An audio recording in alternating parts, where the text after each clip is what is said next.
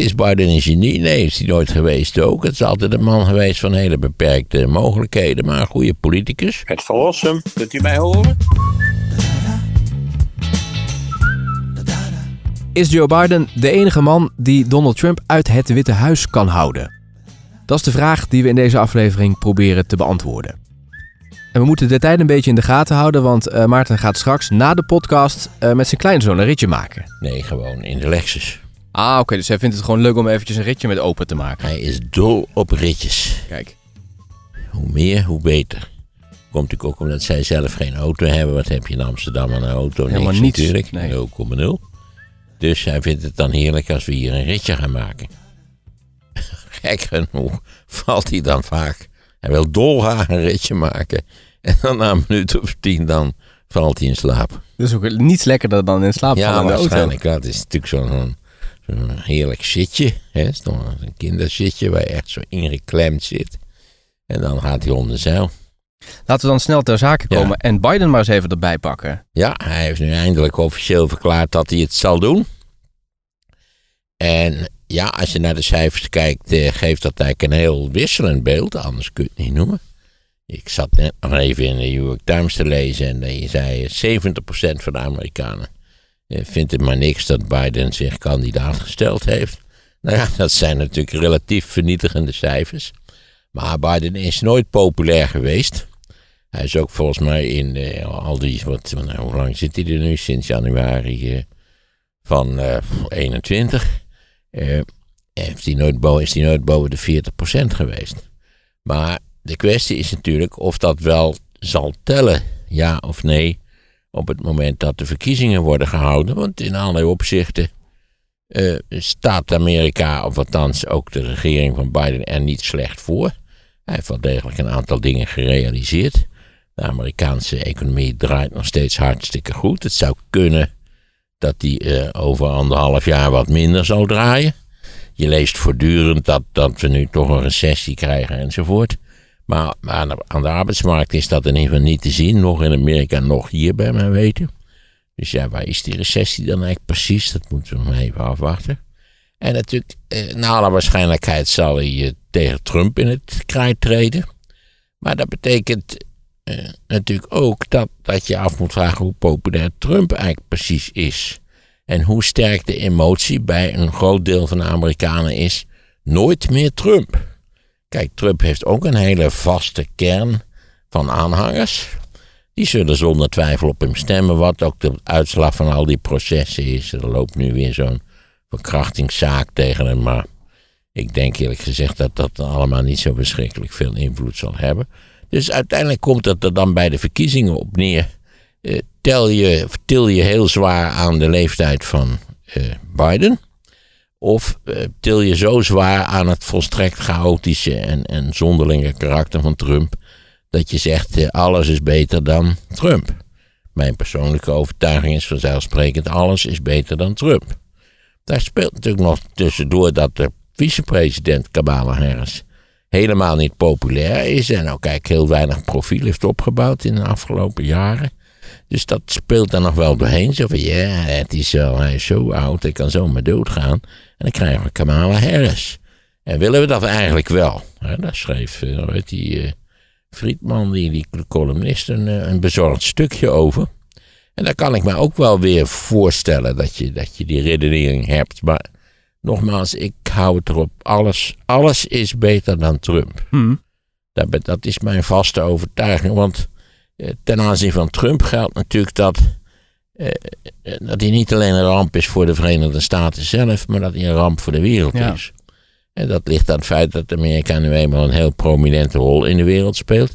En dat we op allerlei punten de Verenigde Staten nog steeds nodig hebben. Dat we de Verenigde Staten nog steeds nodig hebben, is eigenlijk structureel gezien een treurige zaak. Daar hadden we wel iets eerder misschien goed over na moeten denken. Het is allemaal wel een beetje gemakzuchtig freeriderij geweest, zonder enige twijfel. Dat zie je natuurlijk nu ook in de Oekraïne. Maar nee, het is, ik, ik denk dat die cijfers nu, ten aanzien van Biden, eigenlijk dat die, eh, wel bij zullen trekken. Of in ieder geval niet uiteindelijk. De, uiteindelijk is de keuze tussen twee personen in Amerika. Twee bejaarden. Overigens een onmogelijk systeem, laten we dat er even bij zeggen, omdat het polariserend werkt en feite zeer keuzebeperkend is en in allerlei opzichten ook niet zo vreselijk democratisch. Maar zo is het nu even. En dat gaat niet veranderen, heb je al eerder gezegd. Nee, dat gaat absoluut niet veranderen. Omdat dat natuurlijk, dat zou de grondwet eh, moeten, moet, eerst moet de grondwet veranderen. En daar is in Amerika geen sprake van. Omdat, ik weet niet of je het weet, maar het is vrij algemeen bekend dat onze lieve heer die grondwet zelf geschreven heeft in de tijd. Dus daar kan echt niks aan gedaan worden. Voordat we weer contact met onze lieve heer hebben over die kwesties, dat, eh, nee, dat gaat heel lang duren. Maar de Democraten zeggen: Biden is de enige die Trump kan verslaan. Ja, dat, daar zit iets in. Eh, eh, Vooral natuurlijk, dat is nog een ander aspect aan de zaak. Dat de kans dat Biden een serieuze tegenstander krijgt in eigen partij. Die is eh, eigenlijk verwaarloosbaar klein. En zou natuurlijk ook enorme schade kunnen aanrichten. Het is veel fijner dat, dat Biden een beetje, beetje, laten we zeggen, free, kan freewheelen naar de echte verkiezingsstrijd. eh, en niet te zeer beschadigd raakt in eigen kring. We weten niet precies hoe dat aan de republikeinse kant zich zal ontwikkelen. Maar natuurlijk die DeSantis die we nu een jaar lang eh, omhoog geschreven hebben. Nou niet we, maar in Amerika. Ja, een hele belangrijke kandidaat. En eigenlijk sterker dan Trump. En ja, we hadden natuurlijk die tussentijdse verkiezingen. Waar in feite al die Trump-kandidaten een ontzettende zeepert hebben opgelopen. Maar ik geloof dat nu eigenlijk vrijwel iedereen er wel van overtuigd is. Dat DeSantis niet de man is. En, eh, dat hij ja, te veel fouten maakt. Misschien wel lollig doet in Florida. Maar ik toch nationaal een betrekkelijk kansloze figuur Maar is dat al een uitgemaakte zaak dan? Nee, dat is nog niet uitgemaakt. Want hij heeft zich zelfs nooit officieel kandidaat gesteld. Maar hij gaat wel overal daar spreken waar, laten we zeggen, de eerste primaries zijn. En waar hij dus indruk moet Maar gaan het maken. sentiment is slechter rond zijn persoon. Ja, steeds slechter geworden. Hmm. Hè? Als je- eh, Als je een jaar geleden keek, was het beter dan het nu is. Hm. Nou, nu is hij in de aanval gegaan op Disney. Sowieso. Soms denk je wel eens wat Amerika toch een hopeloos klote land is. De New York Times had een groot stuk over boeken die verboden worden. En waarin die een gevaarlijke inhoud hebben. Dat is allemaal op het niveau van de. Wat hadden we hier? De, de voorjaarskriebels, zal ik nou maar even zeggen. Dat je het eh, beeld van Michelangelo, van David, dat je dat, eh, dat je dat niet meer mag laten zien en zo. Omdat kindertjes daar niet tegen kunnen.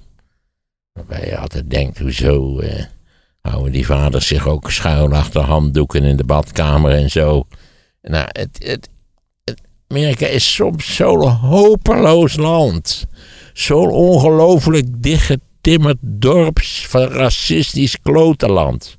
Dat je er wel eens wanhopig van wordt. Natuurlijk dit- niet dat het probleem in Amerika is altijd dat dat maar voor een deel van het land geldt. Het is een continentale staat. Er zijn ontzettend veel fijne plekken met normale mensen. Maar god allemachtig, de Great American Heartland. Daar word je toch wel eens wanhopig van, ja. Wat maakt Biden nou eigenlijk dat hij Trump kan verslaan? Wat heeft hij? Eh, Wat Biden heeft is vooral Biden. Namelijk dat het een hele rustige, slome, weinig tot de verbeelding sprekende, kalme man is. Tegenovergestelde van Trump. Ja, nou, met Trump is het natuurlijk, eh, laten we zeggen, puur op het terrein van entertainment alle dagen feest. Ja. Ja, de, de media-industrie die, die, die was gek op hem. Ik heb toch wel eens eerder die, die CNN-man geciteerd van eh, Trump is a disaster for the country, but it's great for CNN. Wat verdubbelde de al de kijkcijfers. We hadden dat hier in de tijd met Pim Fortuyn ook natuurlijk. Zodra Pim op het eh, scherm verscheen, verdubbelde de kijkcijfers. Eh, ja, god, eh, zo zijn kijkers kennelijk. En vooral tv-kijkers. Maar er valt dus iets te kiezen. Je gaat dus of voor de hysterie van Trump en weinig inhoud, of voor de kalme Biden die wel weet waar hij Ja, mee bezig is. Ja, daar komt het wel in houten trek op neer. Hm. En ja, als je puur natuurlijk... Kijk, de Republikeinse Partij is een minderheidspartij. Maar omdat de Republikeinen beter, hechter georganiseerd zijn... hechter in elkaar steken en in feite iets homogener zijn... eh, eh, slagen ze er toch in om als minderheidspartij... in op allerlei terreinen de lakens uit te delen. Ja. Wat is dan het verschil tussen Clinton en Biden? Want Clinton is ten opzichte van Trump toch ook veel rustiger. En dan heb ik het over Hillary uiteraard. Ja, Hillary heeft gewoon gewonnen hoor. Ja, dat is een vervelende misvatting dat Hillary verloren heeft. Maar ja, Hillary heeft dood gewoon gewonnen. Zelfs met miljoenen stemmen verschil. Alleen heeft Amerika zichzelf toegerust sinds de constitutie. Maar ja, dus onze lieve heer die vond dat kennelijk een goed idee. Eh, met een systeem, namelijk het electoraal college, dat, wat, dat door demografische verschuivingen in de Verenigde Staten en demografische ontwikkelingen in de Verenigde Staten zeer in het nadeel van de Democraten werkt. je hoeft het ook. Biden heeft gewonnen met een verschil, ik meen van 8 miljoen stemmen. 8 miljoen stemmen. Maar als enkele tienduizenden stemmen iets anders hadden uitgepakt in Pennsylvania, Michigan en, en Wisconsin, dan was Trump het weer geworden. Ja, maar... En terwijl hij 8 miljoen stemmen minder had. Maar dat is jouw definitie van winnen dus. Ik snap dat wel als je naar de democratie kijkt, wie de meeste stemmen krijgt. Ja, je kunt elk electoraal systeem zo achterlijk organiseren dat de verliezer de winnaar wordt. Dat kan. Als je daar zin in hebt. Alleen is dat natuurlijk in het loop van de Amerikaanse geschiedenis nu 1, 2, ik geloof drie keer gebeurd. Eh, er zijn ook wel voorstellen om het te veranderen. Je kunt het zelfs veranderen maar als iedereen van goede wil is zonder de constitutie eh, serieus te veranderen.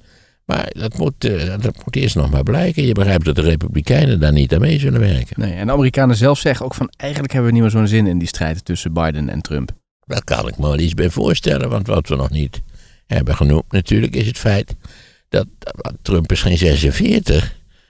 Trump is van 1946. Trump is maar drie jaar jonger dan ik ben. En dus maar vier jaar jonger dan Joe Biden is. En nou ja, je had, uh, New York Times had weer een lange, lange stuk over de gezondheid van 80-jarigen. En, en, hoe dat zat. En, en, dat ze best in redelijke conditie konden zijn. Maar ja, puur statistisch is natuurlijk iemand die, die in de 80 is. Uh, en loopt een iets grotere kans dat hij omvalt dan iemand die 31 is. Ja. Nou ja, 31 kan niet, maar eh, dan iemand die even in de 40 is. Biden zou een hoge bloeddruk hebben, brandend maagzuur en allergieën. Maar dat houdt hem allemaal niet tegen om eh, Amerika te leiden, schrijft ja, de pers Ja, dacht ik dat het aantal mensen wat brandend maagzuur heeft en allergieën, dat, dat, dat moet in de honderden miljoenen lopen wereldwijd. Dus dat ben ik nog niet zo onder de indruk. Ja, de Belgische pers ik dacht dat hij wel hartritmestoornissen had. Ja. De, de Belgische pers had ook een artikel van wat gebeurt er met je brein als je de 80 gepasseerd bent. Dus ah. Dus dat wordt natuurlijk constant ja, inzet. Daar is veel onderzoek naar gedaan. Maar dat brein kan heel goed functioneren wanneer het ook al daarvoor goed gefunctioneerd heeft en nog steeds goed moet functioneren. Ja, je hersenen zijn echt net spieren. Als je in je bed gaat liggen en je doet drie maanden echt helemaal niks. Je laat je alleen af en toe een kopje slappe thee brengen. Maar je beweegt nauwelijks. Je pist in zo'n in zo'n fles en zo. Nou ja, dan, dan kun je na drie maanden kun je niet meer lopen. En zo is het met hersenen ook. Dat is heel interessant onderzoek van mensen die met pensioen gaan en denken, ah, eindelijk gekloot maar aan mijn hoofd. En dan blijken ze na een jaar, blijkt hun hersencapaciteit substantieel verminderd te zijn. Je moet ze wel gebruiken. Je moet het ook weer use it or lose it, is toch de kreet. Hoe gebruik jij ze dan? Door veel te lezen, denk ik, hè? Door elke week hier in die auto een podcast te maken. Ja, maar ik weet niet of dat nou zo goed voor je hersenen is. Dat is geweldig voor je hersenen natuurlijk. Want ja, er moet toch min of meer gecoördineerde lawaai moet eruit mij komen. Maar ook lezen, denk ik, en verbanden leggen je tussen lezen, wat je leest. Je moet, je, moet met, je moet van alles en nog wat doen. Dus ja, je moet gewoon bezig. Je moet gewoon bezig blijven. Ik denk als je sudoku's maakt, of je kijkt voortdurend naar Disney-films, dat is allemaal ook prima luxe. Uh, je moet gewoon zorgen dat je hersens blijven functioneren. Ja, maar dat houdt niet en tegen... een beetje wandelen dus. Dat houdt niet tegen dat je misschien dement kunt worden. Absoluut, dat kan heel dat goed. voor Biden ook. Ja, maar als die zou dementeren, dan was dat allang duidelijk geworden. Ja, hij kan heel goed, eh, als hij als die een beetje bij de tijd blijft, dat hij... Kijk, hij is altijd een verwarde spreker geweest met vele versprekingen. Dus dat is niks nieuws onder de zon. Is hij een briljante spreker? Ik bedoel, is hij Obama? Nee, absoluut niet. 0,0. En Boba Obama was natuurlijk een verhoudingsgewijs zeer jonge president. Nou ja, dat zou fijn zijn allemaal. Maar ja, die, zijn, die kandidaten zijn er niet. En dan moet je kiezen of delen. Ik heb daar helemaal geen moeite mee. Nou, zal het misschien bij mij ook een rol spelen dat ik in oktober 80 hoop te worden. Dus om nou elke 80 jaren meteen af te fakkelen als, als potentieel randebiel, eh, al bezig te dementeren. Het is niks meer. Ja, ik kan ook wel zien dat hij moeizaam loopt. Ik loop ook moeizaam. Als ik zes kilometer heb gelopen, dan begin ik ook te zwabberen. Ja. Maar het is een beetje triviaal, maar er wordt natuurlijk toch ook aandacht besteed aan als die klaar is, is die 86 Biden. Ja, zeker. Tuurlijk, doet- is het, tuurlijk gebeurt dat. Ja. Uniek in de geschiedenis. Nou ja, ik weet niet hoe oud Adenauer was toen hij ermee stopte. Maar die zal ook eh, ergens die is begin 80 in ieder geval. En ik denk, eh, niemand zal zeggen dat Adenauer een slechte bondskanselier was. Absoluut niet. Terwijl hij er ook, die begon eraan toen hij al in de 70 was. Dus ja, Churchill, daar zou ik van zeggen, die was ook. God, Churchill was van, ik denk van 1875 of zo. Reken. Ja, dat klopt. Churchill was 65 in 1940, in dat, in dat, dat crisisjaar waarin hij aantreedt, niet waar, als, als de geharnaste, zeker, eh, hoe heet het, eh, retorische leider van, van, Mhm. van, van het brave Engeland wat bedreigd werd. 65 was hij. Ja, als je hier, ben- hier ben je, werd je ontslagen vanwege ouderdom en kreeg je AOW.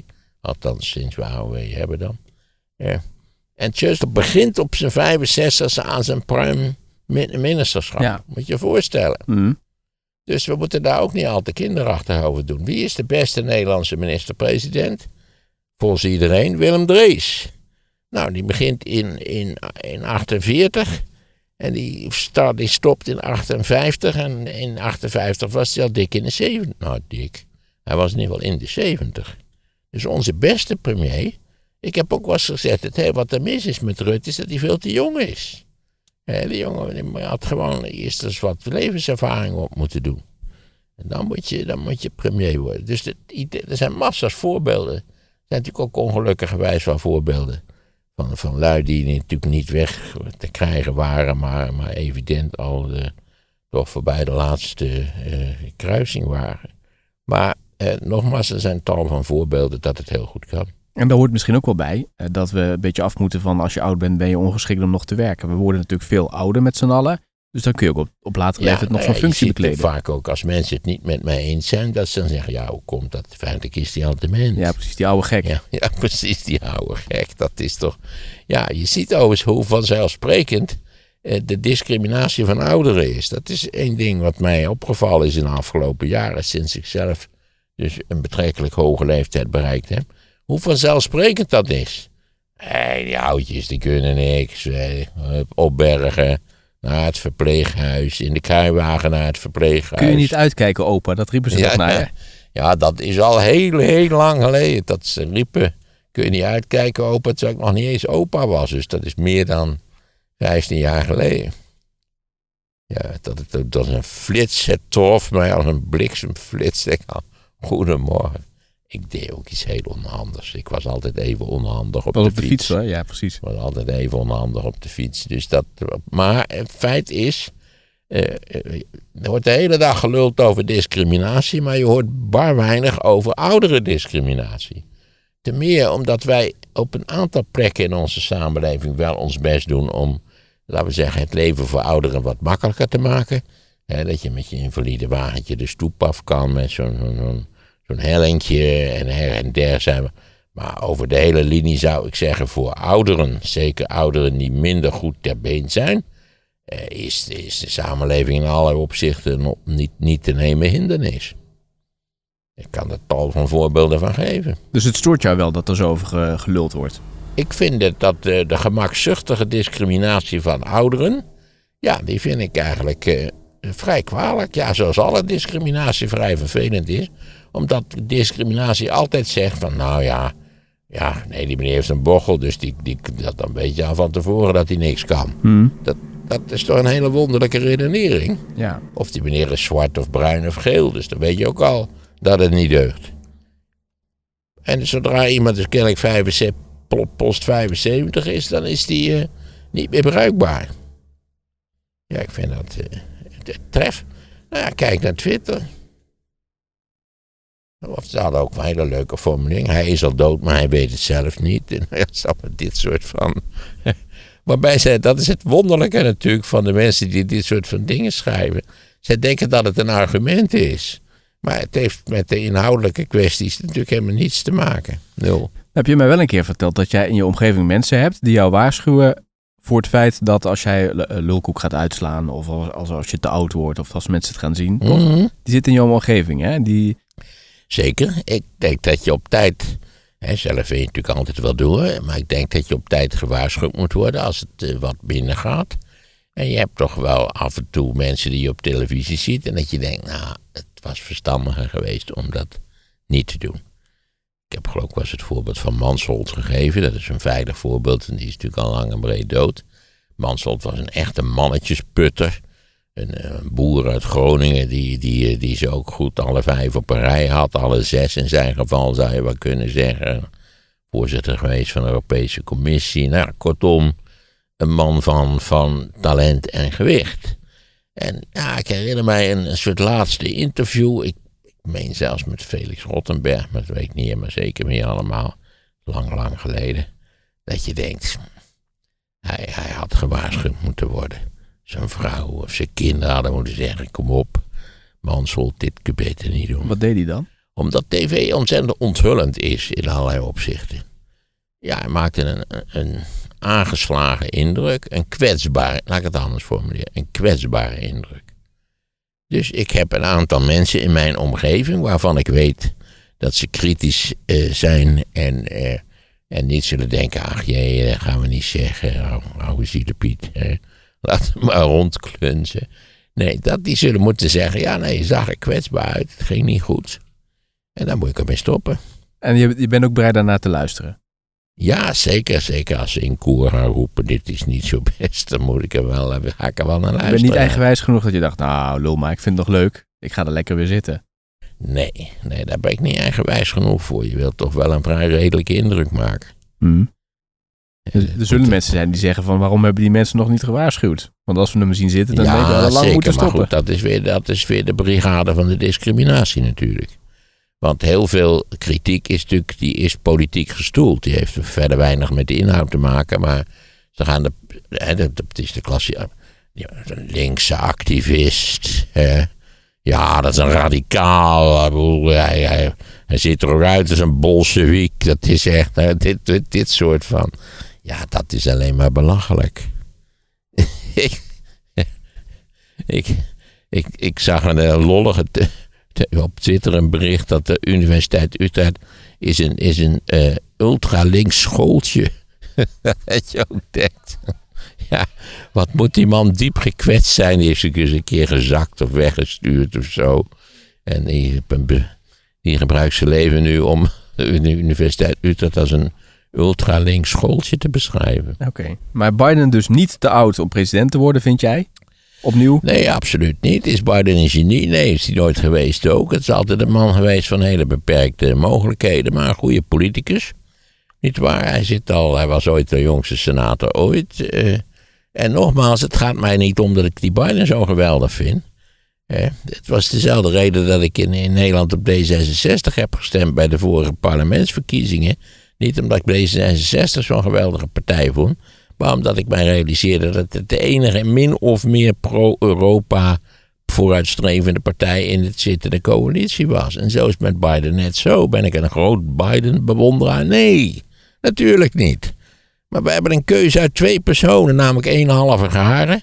Een levensgevaarlijke halve garen. Een van de meest gewiekste leugenaars aller tijden. En, en een min of meer normale bejaarde. Misschien ook nog even kijken wat Trump er zelf over zegt. Nou ja, het bekende heeft onze natie, hij is dan Biden, vernederd op het wereldtoneel. Ja, nou, dat is ook heel interessant.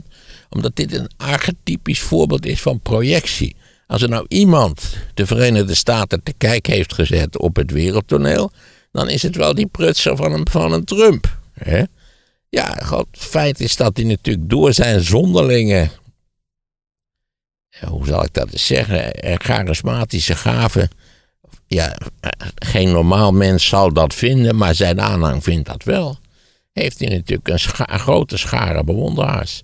En ja, de kern daarvan is het, het, de haat, de afkeer, het wantrouwen ten aanzien van het establishment. Dat is wat hij vertolkt. Eh, kijk naar een paar stukjes van die Carlson die ze nou uitgelazerd hebben bij Fox. Ja, dat is hetzelfde, hetzelfde thematiek is dat. Hoe kijk je daarnaar? Dat hij daar eruit Ja, gedonderd was is. natuurlijk het, het kijkcijferkanon, hè? Ja, maar er werd terecht uitgelegd dat, dat, dat kun je, weer, je kunt gewoon weer een nieuw kanon ontwikkelen. Hè? Kijk, als je kanon kapot is, dan uh, zijn er tal van kanons te koop. Ja, maar goed, dat Die zal moet je even wel, duren. Dat moet je wel een beetje opbouwen. Je zet zo iemand op prime time. En, nee, dat maak ik mij... Kijk, dat, wat, wat duidelijk is geworden, is dat uiteindelijk de Fox-organisatie, niet waar, eh, die gerund wordt door Murdoch. Ik denk zelfs dat die, dat die zoon is zogenaamd directeur van Fox. Maar ik denk dat de oude Murdoch uiteindelijk toch de beslissende stem heeft. Ja, die is belangrijker dan de medewerkers. Carlson is ook maar een creatuur van Fox.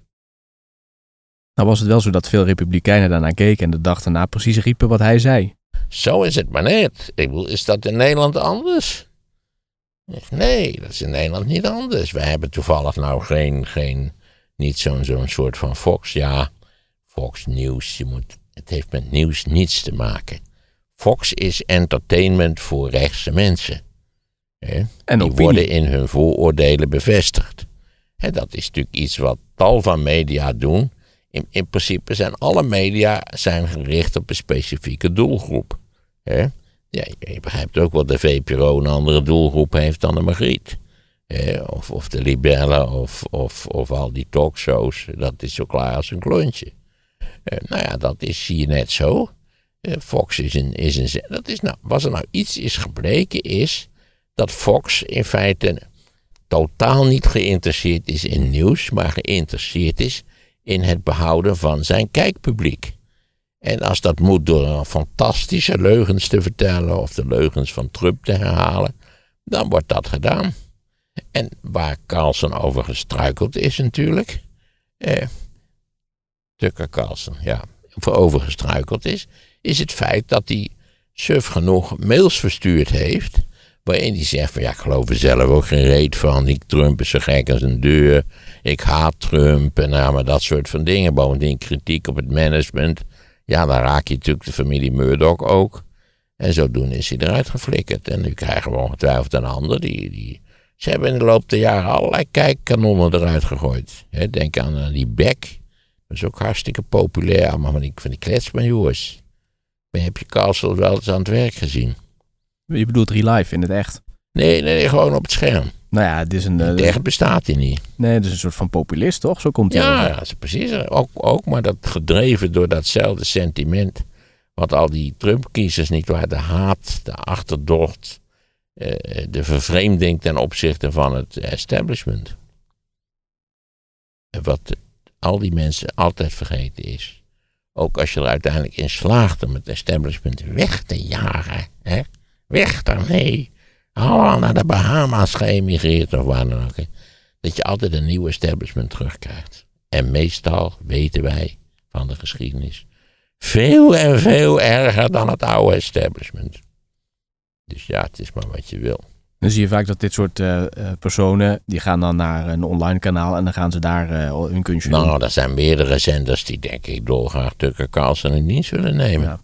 Al was het algemene gevoel van de media, journalistiek in de Verenigde Staten, dat, dat hij toch een een minder groot publiek zou trekken dan die bij Fox op primetime trekt. Hmm. Hoe verklaar je dat, dat die zender toch, want het is een van de grootste zenders van het land, zo niet de grootste. Dat moet je ook niet anders. Moet je ook niet, die, die kabelzenders, ik, er, was, er stonden berekeningen bij. Dat ook op een beetje een fatsoenlijke avond trekt zo iemand als Tucker Carlson, dus een kijkcijferkanon, zoals dat heet, 1% van de Amerikaanse bevolking. Het zijn meer de uitstralingseffecten. En als je ooit op een Amerikaanse luchthaven bent geweest, dat je overal van die, van die schermen ziet. Hè? Maar op dat punt is CNN minstens even succesvol als in dat, in dat uitstralingseffect. Minstens even. Maar, maar op een goede avond trekt Tucker Carlson 2,2 miljoen mensen. Op een goede avond op de Nederlandse tv. Boer zoekt vrouw. eh, hoe heet die kokerij? eh, hoe heet het ook alweer? eh, we bakken lekker door. eh, oh ja, heel Holland bakt. Heel Holland bakt. Eh, dat trekt moeiteloos 2,3 miljoen kijkers. Eh, In Nederland 17 miljoen inwoners. Amerika heeft 340 miljoen inwoners. Daarmee wil je zeggen, het valt wel mee. Het wordt een beetje overdreven. Dat ja, het wordt natuurlijk overdreven. Ja. Hmm. Net zo goed als, als, ik weet niet waar dat stond.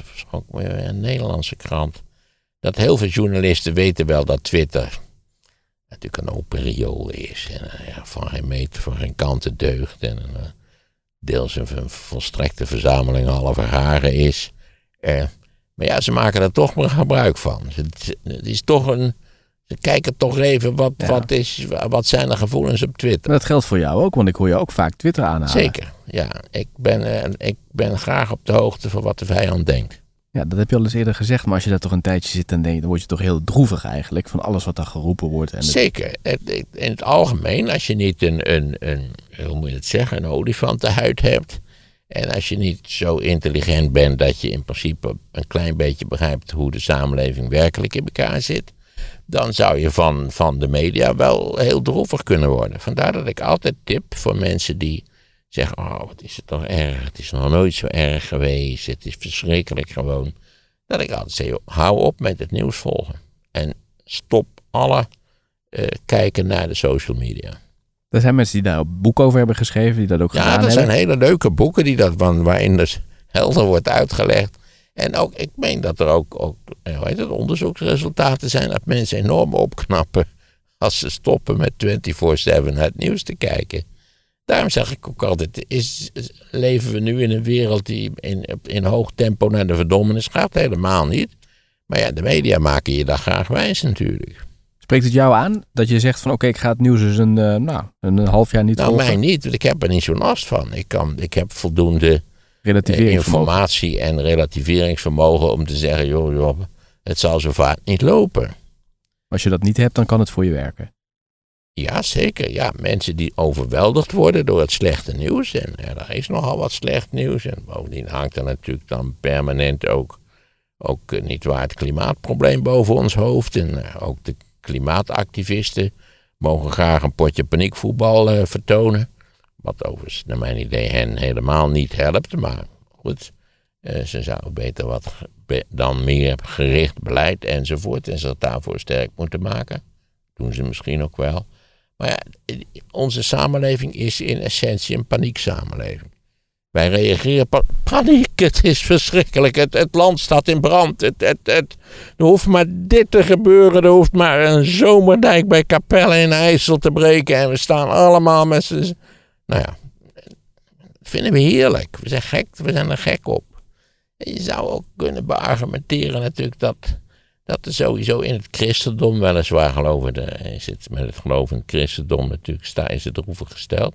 Maar dat, dat, die, dat eschatologische element, hè, dat idee, er is een einde, er is een eindafrekening, dit is het einde der tijden, dat is enorm sterk en veel mensen geloven daarin. Bovendien is het natuurlijk ook een beetje een fijn idee dat als het dan toch afgelopen moet zijn, dat het in jouw tijd afgelopen is dat ze niet doorgaan met tompoezen eten als jij er niet meer bent, zal ik maar zeggen. Zullen mensen even vragen die dus uh, dit doen, hè, die gestopt zijn met het volgen van het nieuws, hoe zij dat ervaren? Ja, als je gestopt bent met het volgen van het nieuws, moet je ook niet naar deze podcast nee, luisteren. Nee, dat is waar, daar luister je hier ook niet naar inderdaad. Dan moet je ja. gewoon ontzettend leuke boeken lezen. Ja. Ga je gewoon alle 75 gaat de Christus nog eens even doorlezen voordat ze herschreven zijn, ook zo wat. Ja, want we leven wat dat betreft wel in hele wonderlijke tijden. Dat zowel links als rechts de uiterste echt stapelkrankzinnig zijn. Die, moeten ook, die kunnen allemaal samen in de rij dansen met uitgestoken vlag. Heb jij het idee dat dat sterker is dan ooit? Als je het vergelijkt met 30 nou, jaar geleden? nee, dat heb ik niet. Het is zichtbaarder dan ooit. Door de sociale media? Ja, ik denk dat er altijd een vrij fors percentage van de mensen niet goed snik is. Ja. Of, of hele rare denkbeelden koestert nou, enzovoort. Maar de sociale media maken dat natuurlijk ook duidelijk. Mm. En vandaar ook dat we die niet al te serieus moeten nemen. Sander Schimmelpenning die heeft uh, gezegd van uh, het land en de democratie gaat naar de kloten door de sociale media. Nou, dat vind ik ook weer een, een, hele stap om dat te beweren. Dat de sociale media een hele negatieve maatschappelijke invloed hebben. Daar ben ik het wel mee eens, ja. Ik heb wel de indruk dat die sociale media vaak uh, tijdelijke successen vertonen. En dan zakken ze weg en dan komen er weer nieuwe media. Hè. Uh, kijk naar de jeugd die plotseling. Uh, eerst keken die ook naar allerlei. Wat hadden ze eerst? Ik, ben, ben zelf niet zo goed. Het begon met Facebook, toen kwam Instagram, toen Precies, kwam Snapchat. Ja. En we TikTok. hadden in Nederland hebben we ook nog zo'n zo'n systeem gehad. Hives. Precies, hives. Met de dansende banaan. Totaal verdwenen. Ja. En nu is het dan TikTok voor de kleintjes. Of, of, Nou, er zitten steeds meer ouderen ook op. ja? Maar goed, dat is natuurlijk een logisch gevolg daarvan. Ja, en op een gegeven moment zakt het dan weer weg. Het, het is een beetje... Sterker nog, ik heb, heb ik dat niet laatst zelfs in die podcast gezegd. Dat je ook al die van die... Toen Microsoft op het absolute toppunt van zijn invloed was. Dat, dat Microsoft ging de wereld overnemen. Daar, daar hebben we nog steeds van over dat die Bill Gates... Dat die, eh, ons allemaal laat injecteren met een chip... waardoor die dan tenslotte de wereldmacht kan grijpen. Dat, dat idee eigenlijk. En ja, Microsoft maakt dikke winsten, maar de kans dat Microsoft de wereld overneemt, die is niet groot. Nee. En ook de kans dat China de wereld overneemt, die is ook niet groot. We begonnen natuurlijk rondom eh, Biden. De wereld is gewoon te ingewikkeld en verandert te snel en verandert ook heel onverwacht op allerlei punten. Het loopt altijd anders dan je denkt. Kijk, dat is geruststellend. In zekere zin. Precies, dat, dat is het mooie van deze podcast. De meeste mensen zijn nu waarschijnlijk al onder zeil, maar dit, dit horen ze dan nog net even. Ja, morgen als ze wakker Het worden. valt allemaal, oh nee, dan zakken ze langzaam weg. Ze slapen Zakken rustig ze in. langzaam weg. Nog even over Biden. Nog even, we moeten daar wel een disclaimer plaatsen. Want we zitten nog heel vroeg hè, voor die verkiezingen. Oh man, daar kan nog van alles Ja. gebeuren. Hij kan doodvallen. Het kan, alles is mogelijk. Trump kan doodvallen. Het is, eh, nee, het is, eh, ja, politiek gesproken is dit... Maar ja, dat komt natuurlijk een beetje omdat die Amerikaanse presidentsverkiezingen ook entertainment zijn van, van een zo complexe en ook vaak fascinerende aard. Dat eigenlijk, de, de, de, er is nog niet een nieuwe gekozen of ze beginnen al te lullen Precies. over, over de vier jaar later. Ja. En ze hadden Biden eerder al gevraagd eh, van wanneer ga je het nou bekendmaken. En dan zei hij bij kerst zei hij van nou ik ga het er eens goed met de familie over hebben. En dan kom ik eh, daarna wel eh, met een mededeling. Toen kwam er niets. Met Pasen zei hij hetzelfde. En nu is hij dan uiteindelijk toch, Ja, ik was ervan overtuigd dat dan. Ik was er al heel lang van overtuigd dat hij het zou doen. ja, hij wel vroeg aangekondigd.